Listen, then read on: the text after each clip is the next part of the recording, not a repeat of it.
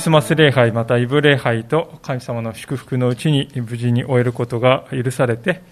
そしてこの2021年も年の瀬が近づいてまいりました。コロナ禍はですね、えー、言うに及ばず、様々なことがあった一年でありましたけれども、今日が今年最後の礼拝になります。まあ、言うなれば、この年のゴールですね。そこであの今日はゴールにちなんで、クリスチャンとしてのゴールについてご一緒に考える時を持ちたいと思うんですね。まず皆さんにお伺いしたいことは、あなたはクリスチャンとして何をゴールに据えて歩んでおられますか？ということです。あなたはクリスチャンとして何をゴールに据えて生きていますか？ということですね。しばしばこういう問いをするとですね、あ、それは死んでから天国に行くことですよ、と。そういうことがですね、言われる場合が多い。それがクリスチャンとしてのゴールですよ、と、こう思われがちなんですけれども、しかし私たちがですね、死んで天国に行くことですよっていうときに、こう、どうでしょうか、あくまでこう自分自身のことがね、中心に置かれているんじゃないかと思うんですね。ともすると私たちはですね、こう聖書の語る救いということを、そういうこう自分自身のことという、こう、個人的なレベルにですね、下げてしまっている。で神様が本来意図しておられる大きいストーリーというのが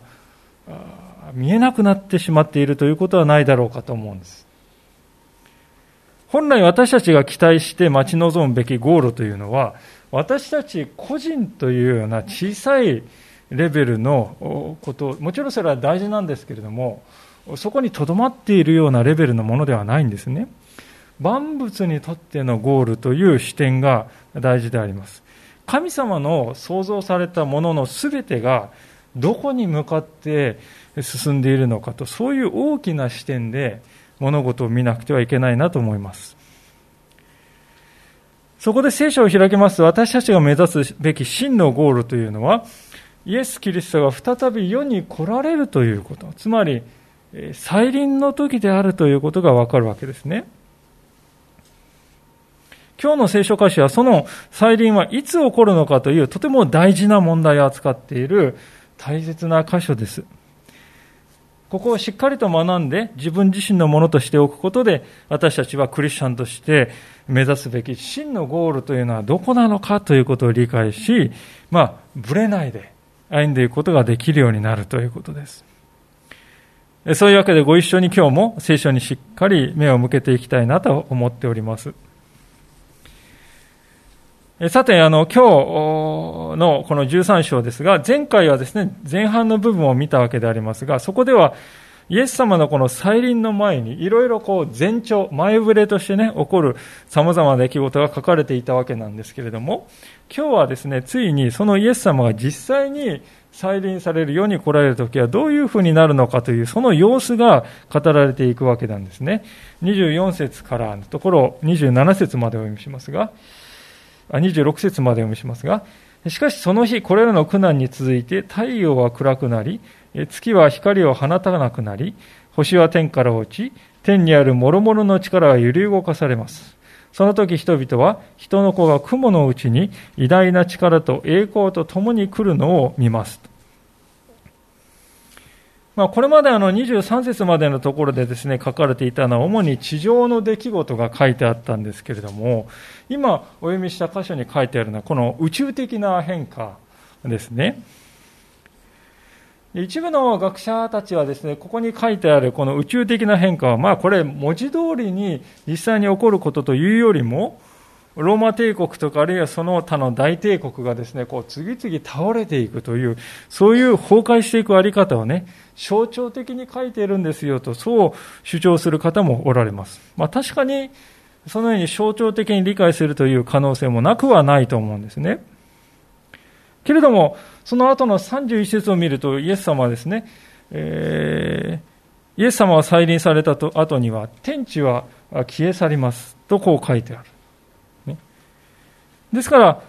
えー、そこまでのことが起こるということをね、聖書は視野に入れてるんですから、この今読んだ24節のところで宇宙的なスケールで変化が起こるとね、それは実際のことだと考えて不自然ではないと思います。実際、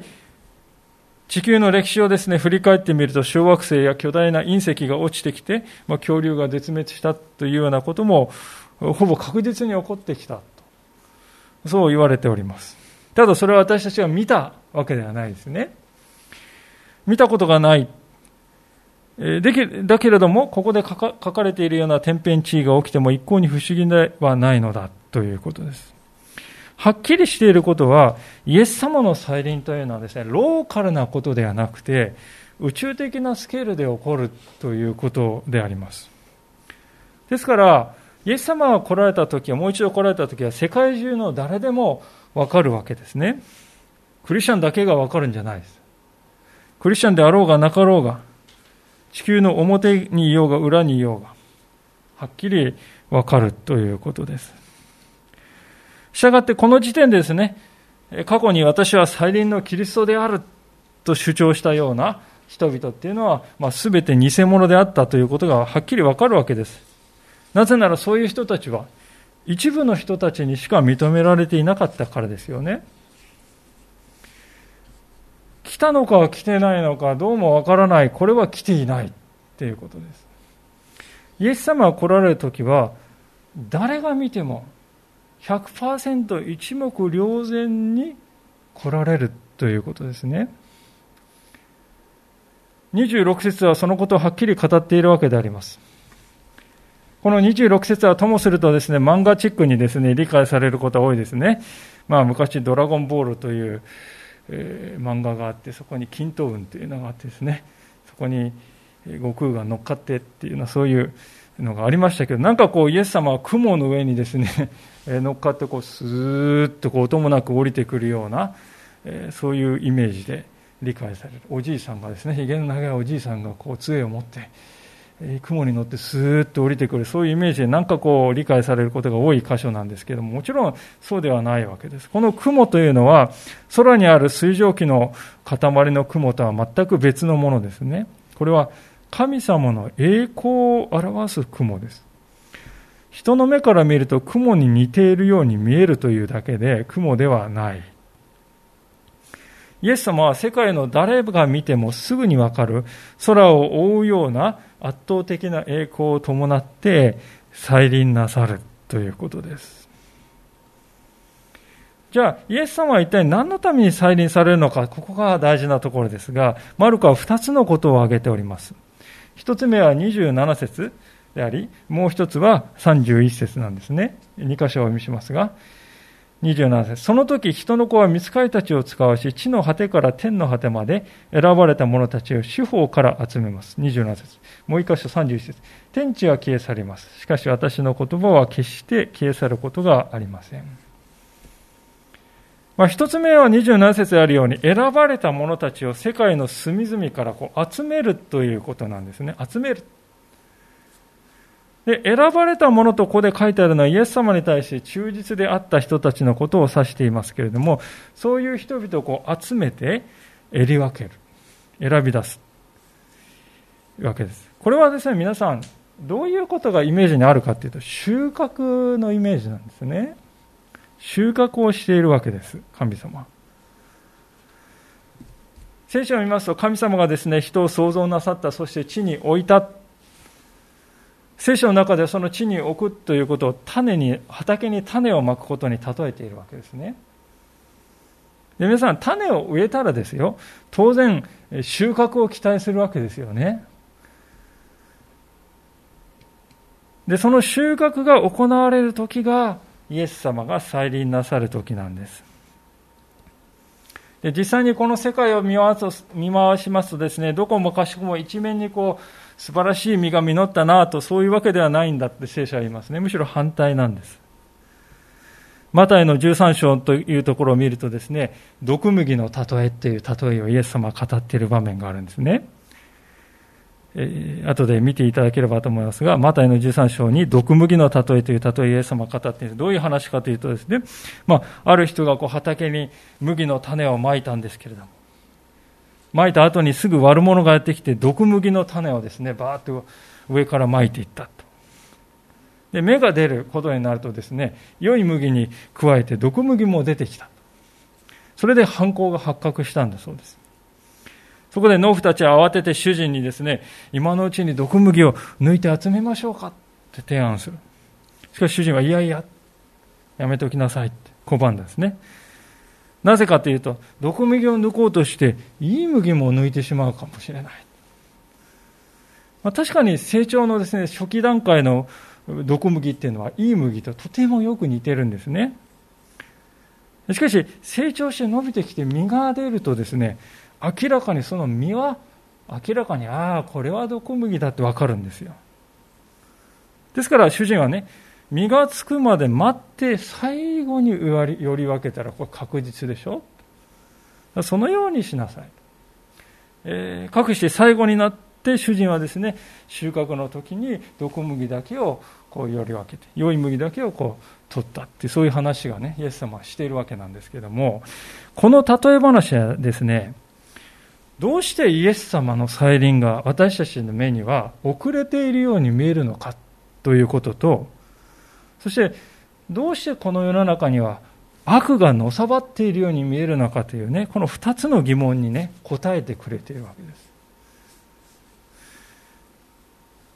毒麦が悪いを実を結んで、それが明らかに分かるようになるまで、神様は収穫の時を待っておられるんですよね。しかし、時が来れば必ず収穫は行われるんです。ですから、イエス様が再臨なさる、これは確実なんですよ。作物をですね、植えた農家が収穫をしないで放っておくっていうことは、これはありえないですよね。例えば、大崎平野ですね、ものすごい広さですけど、どこを見渡しても、春に植えた苗をですね、収穫をしないまま、ずっと放置して、いまだにボンボン飲み放題で、1メートル、2メートルになっちゃってる田んぼがね、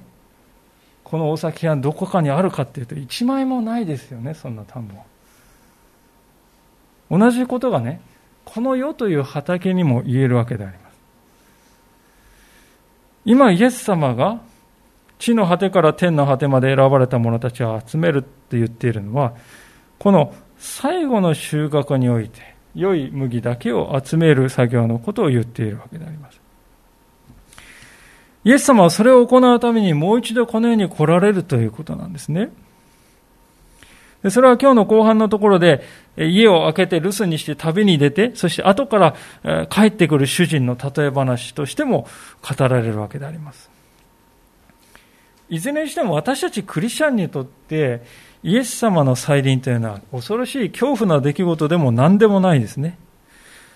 むしろそれまでの苦労してきたその苦労の一切が報われる人生の収穫の時なんだということをまずしっかり覚えていただきたいと思うんです。これがまず、えー、再臨の第一の目的ですけど、第二の目的は何かというと、これが先ほど読んだ31節にありますように、天と地のすべてがですね、をリニューアルするということなんですよね。私は今、あの、リニューアルといったことには訳があります。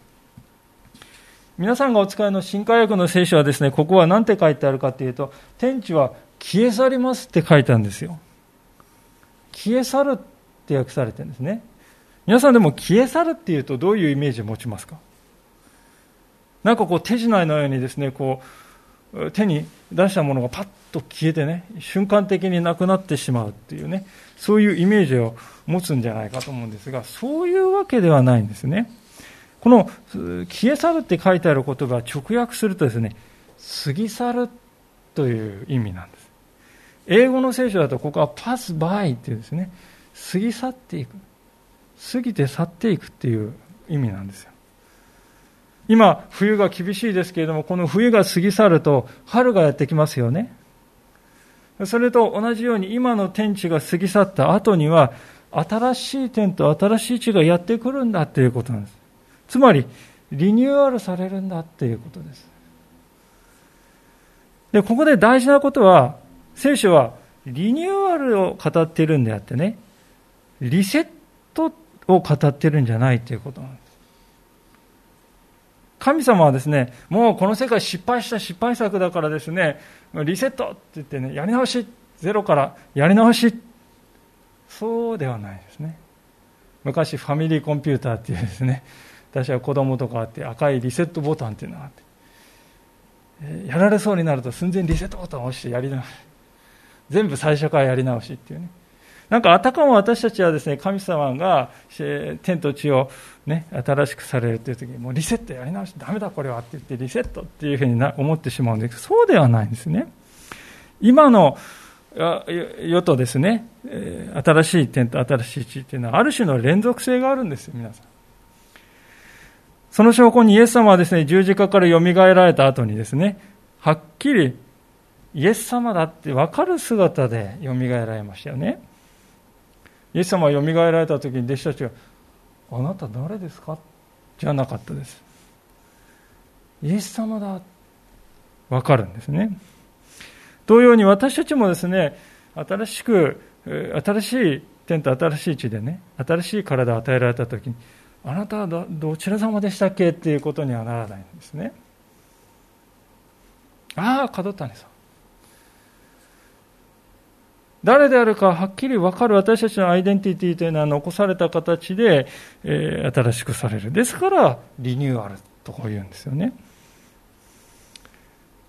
まあ、余談ですけれども、自分自身があまり好きではないという方もいらっしゃるかもしれませんが、このリニューアルの時に私たちがです、ね、そういう個性というものは残したまま、しかしそれが一番美しく輝くような形に神様が変えてくださる。自分自身が感じていた劣等感の部分が癒されてむしろそれが喜びに変えられるようにしてリニューアルされるだろうと私は思っているんですけれども。でもちろんこのリニューアルにおいては罪はですね一掃されますよね。先ほど毒麦の例えをしましたけど良い麦が集められた後に毒麦だけが残る。それは使い道がないので火で焼かれるとこう書いてある。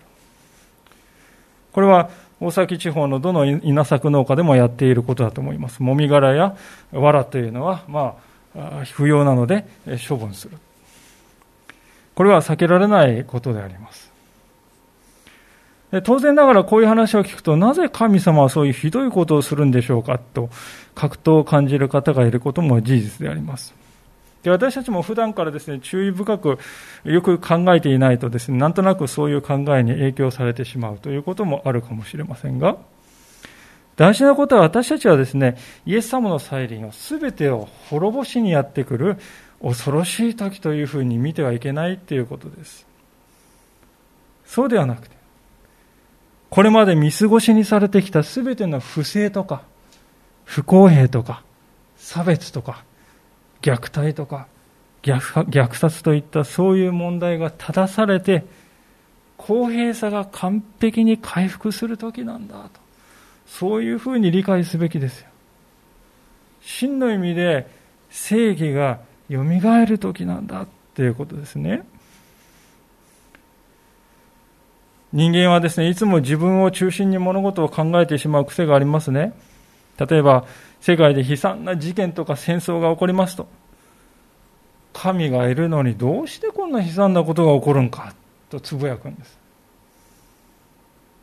ところが、今日の箇所のようにですね、そういう不正を裁いて正義を回復するために神様が力を持ってこの世に来られるんですよって聞くとですね、え神は愛じゃなかったのかなんでそんなことをするのかって言うんですね。矛盾しているようなんですけれども、詰まるところでこういうことなんですね。私以外の悪人はやっつけてほしい。けれども私には目をつぶってくださいよ。そういうふうに考えているっていうことです。私以外の悪人は処理処理してくださいね。でも私のことはいいですから。目をつぶっておいてください。自分が中心になっているんです。自分が可愛いんです。真の意味で正義を求めてるんじゃないんです。自己流の正義というものを人々を追い求めているだけなんですね。で、言うまでもなく世界中の皆がですね、こういうふうに考えていたら何も進まないわけですよね。悪人ほどですね、私にだって正義があるんだよって言うでしょう。そうなったらですね、正義もへったくれもあったものではなくなるんです。もちろん神様の正義というのはこういうものではないですね。神様の正義というのは完全に公平なもの、公正なもので、完璧にフェアですね。完璧に公平です。エコひいきとか賄賂とか取引とか不正はないんです。もしそういうものがあったらそれはもう神なんかじゃありません。人間と同じです。神様は誰にも忖度はいたしません。誰をもはばかりません。完全に正しい裁きを回復されます。それが、イエス様が再び世に来られる時に行われることです。でもちろんそういうことが起こると聞くと、それを不都合だと感じる人もいるわけですね。隠れて不正を行ってきた。それが明るみに出ると困ると考えている人は不都合だと思うんですよね。政府でも会社でも至るところにそういう不正がありますね。私たちは時にその被害をまともに受けます。そして苦しんだり、憤りを感じます。で、そういうすべてはイエス様が再び世に来られた時に正されていく。正義が回復していく。ですから聖書は言うんですね。天地は過ぎ去るでしょう。しかし私の言葉は決して過ぎ去ることはありませんよ。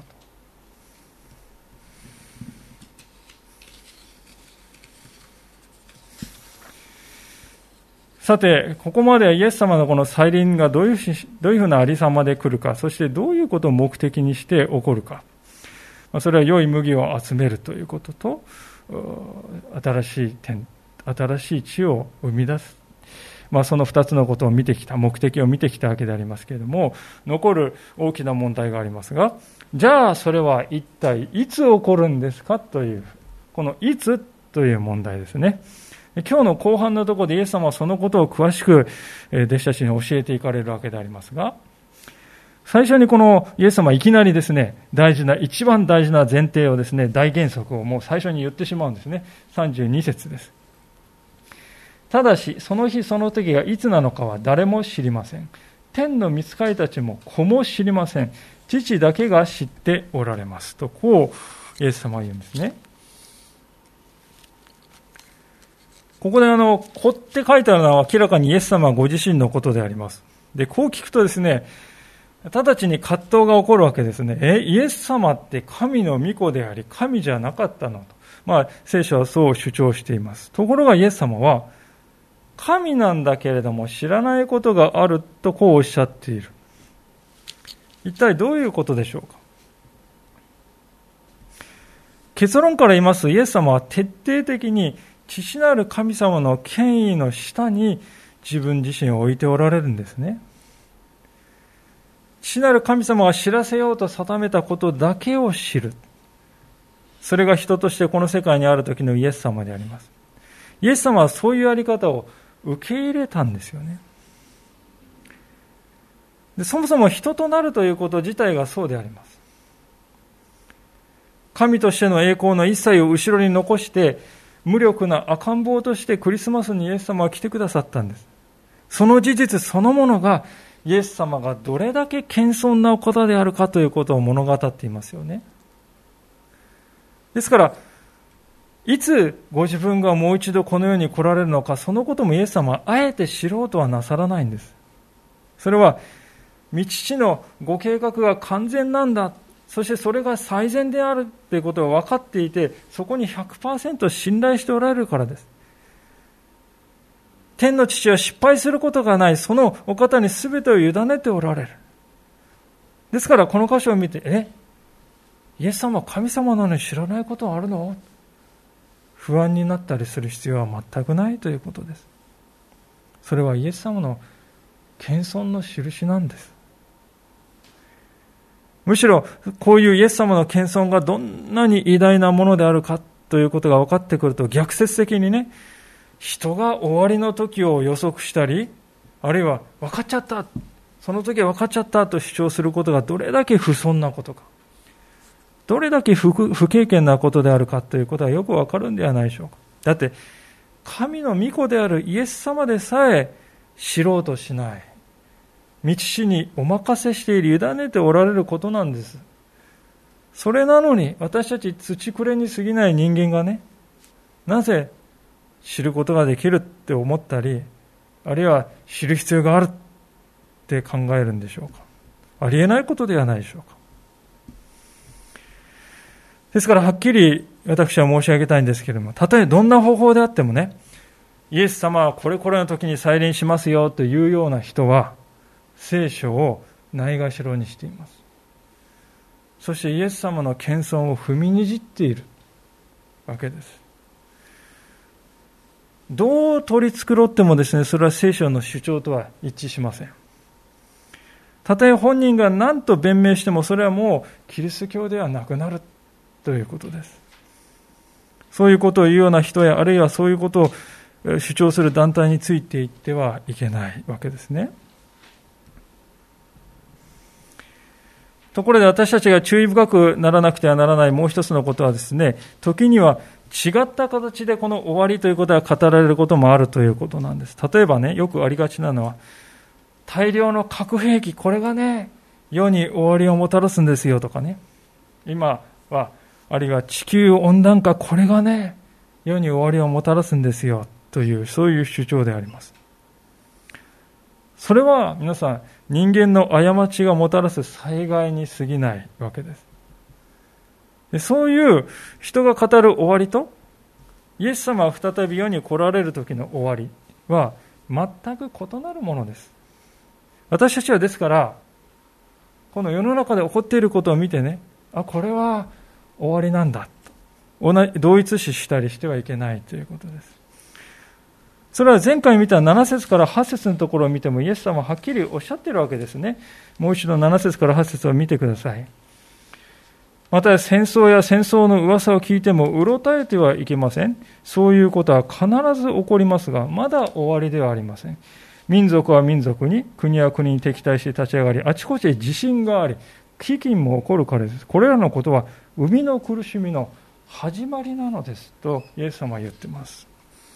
まだ終わりではありません。これは生みの苦しみの始まりに過ぎないんですよとイエス様はっきり言っていますね。戦争や自然災害天変地地震も含め。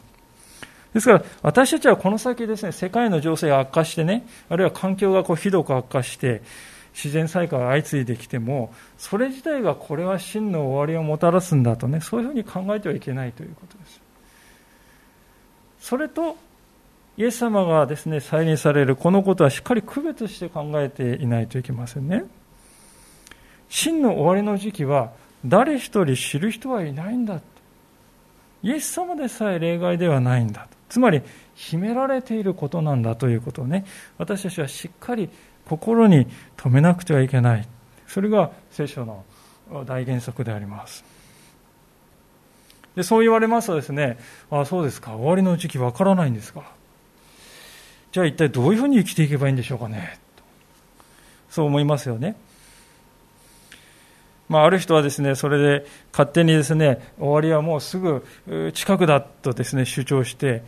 仕事をもう辞めて仙人のような生活をした人もおりました。聖書を私たちは開きますとね、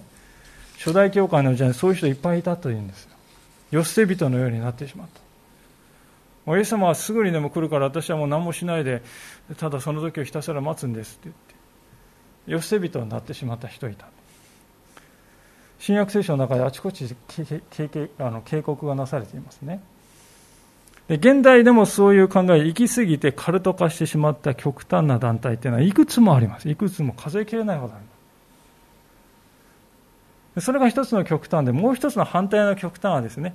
いつだかわからないんでしょ？で備えたって無駄じゃないですかやりたいように生きていけばいいですよねってそういう法獣の生活をする人もいますね結論から言うと私たちの歩む道はこの両方の極端ではない。どちらでもない。でどういうあり方をすればいいんですか？イエスもはっきりおっしゃってくださってますね。教えてくださってますね。33節からお願いします。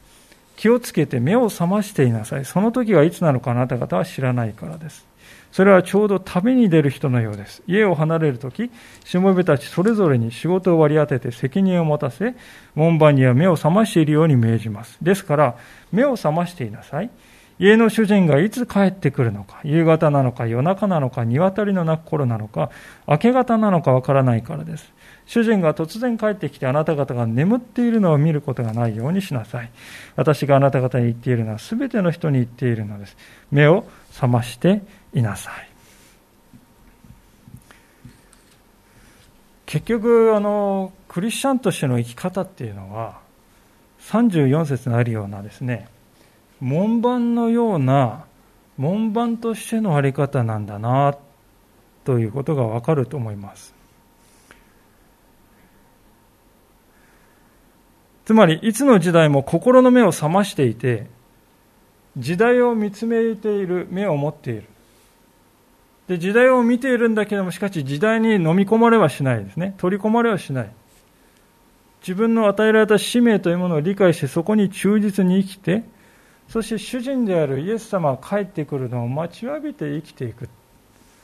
それが私たちのこの地上での歩むべき姿なんです。私たちは門番でありますから、門番がですね、居眠りをしていたりですね、門番っていうのは交代ですね。3交代とかで夜通し番をしてね。寝ないで見ている。それが門番の役割です。その門番が居眠りしていると大変なことになりますね。あるいはまた主人これまだどうせ当分帰る前と高をくぐっていたり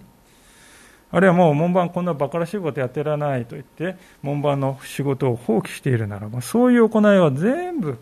自分に返ってくるということです。自分で蒔いた種を自分で刈り取ることになってしまう。主は、そうなってほしくはないんだ、私は。とですから二度も繰り返すじゃないですか。目を覚ましていなさい。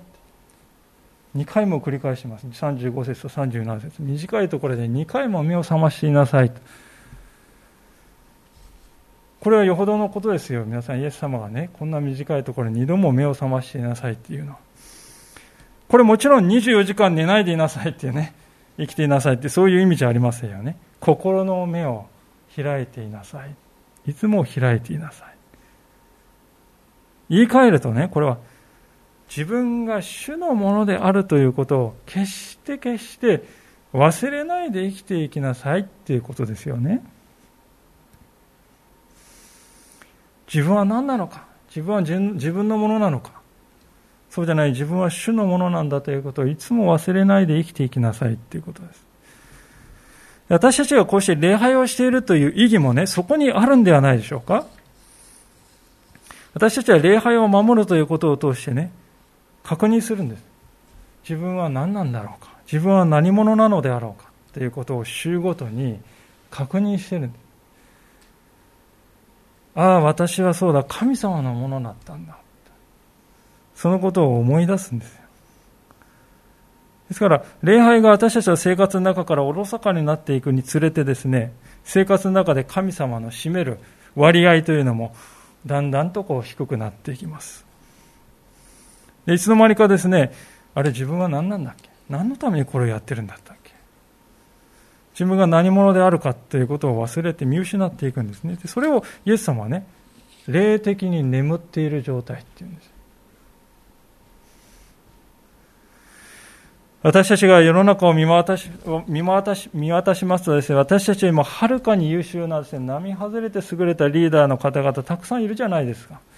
洞察力は鋭くて、世界情勢にも通じていて、知識も豊富で、喋りもうまく、リーダーシップがあり、人を引きつける素晴らしい魅力がある、そういうリーダーはですね、確かにいらっしゃいますね。で、そういう人が、この人を支持すれば世界を救ってくれるんではないかと感じることもあります。しかし、たとえこの世の事柄にどれほど長けていたとしても、神の事柄については眠っているも同じ。そういう人がなんと多いことでしょうか。そこでイエス様の言葉をぜひ思い出したいんですけれども、マタイの福音書の11章の25節から26節というところにこういうふうに書いてありますね。マタイの11章の25節から26節えー、21ページ、2017新約聖書21ページになります。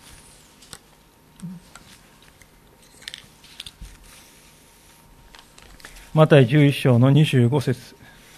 お読みします。その時イエスはこう言われた。天地の主であらゆる父よ、あなたを褒めたたえます。あなたはこれらのことを知恵ある者や賢い者には隠して、幼子たちに表してくださいました。そうです、主父よ。これは御心にかなったことでした。ここに逆転がありますよね。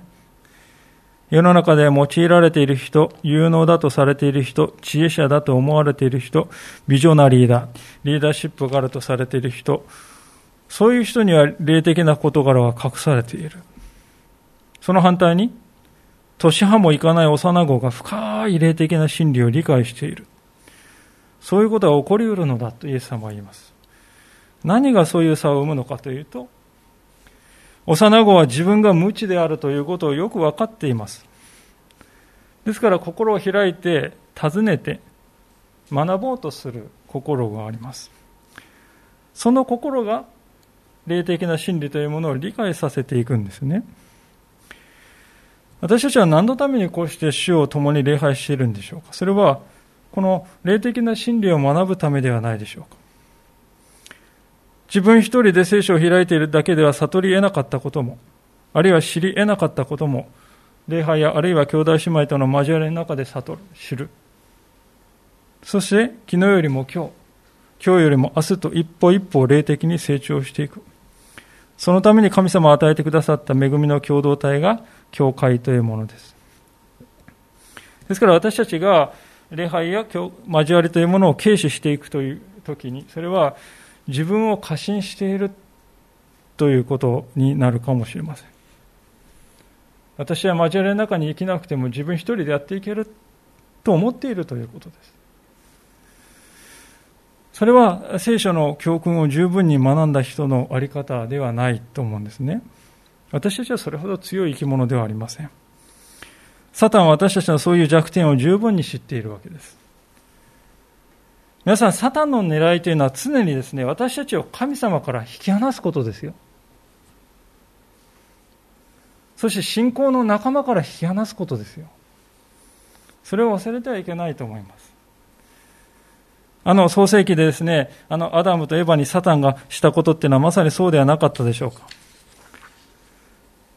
サタンはまず神様との間に不信感を植え付けて神様との人との間を引き裂くということに成功したんですね。その後に今度は信仰の仲間であるこの夫婦の間を引き裂くということに成功したんですよ。でその結果がいかに甚大なものであるかということはその後のですね人類の歴史聖書の書かれた歴史を見るとですね物語ってますね。ですから、私たちはですね、本当にその教訓を学ばなくてはならないと思います。真に霊的な生き方というのは終末のことにばかり気を取られて生きている人ではない。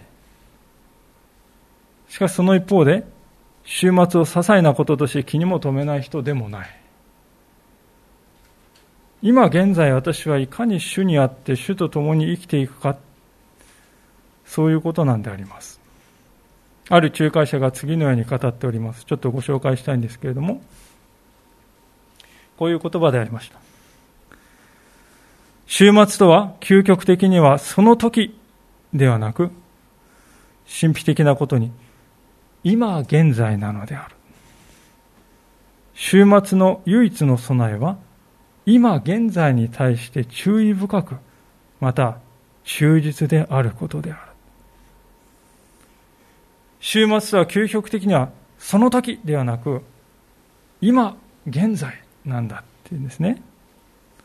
だから終末への唯一の備えは今現在に対し注意深く、また忠実であることなんだというんですよね。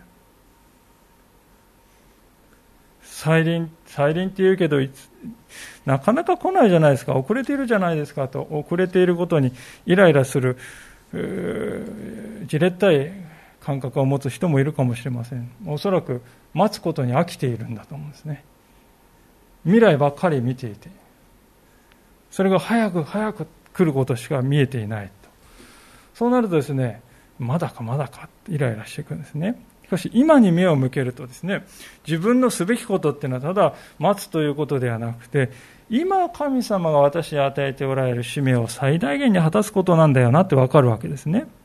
この門番で言えば、今主人が与えてくださったこの門番としての務めを目を覚まして全うしていこうじゃないか。今自分に与えられているこの使命をそこに忠実に生きることじゃないか。神様と人に仕える。具体的にはして神様の愛を人々に明かし、そして人々を主に導いていく。それに勝る終末に対する備えはないんだよとイエス様は言うわけです。いかがでしょうか？今日は一年を締めくくるゴールの礼拝でありました。この日にもう一度ですね、あなたのクリスチャンとしてのゴール、それはどうあるべきか、そのことを考えて、そこに向かって、今、変えるべき生き方はないか、もう一度、主に探っていただいてはいかがでしょうか。そして新しい年もさらに深く、主と共に歩んでいこうではありませんか。一言お祈りしたいと思います。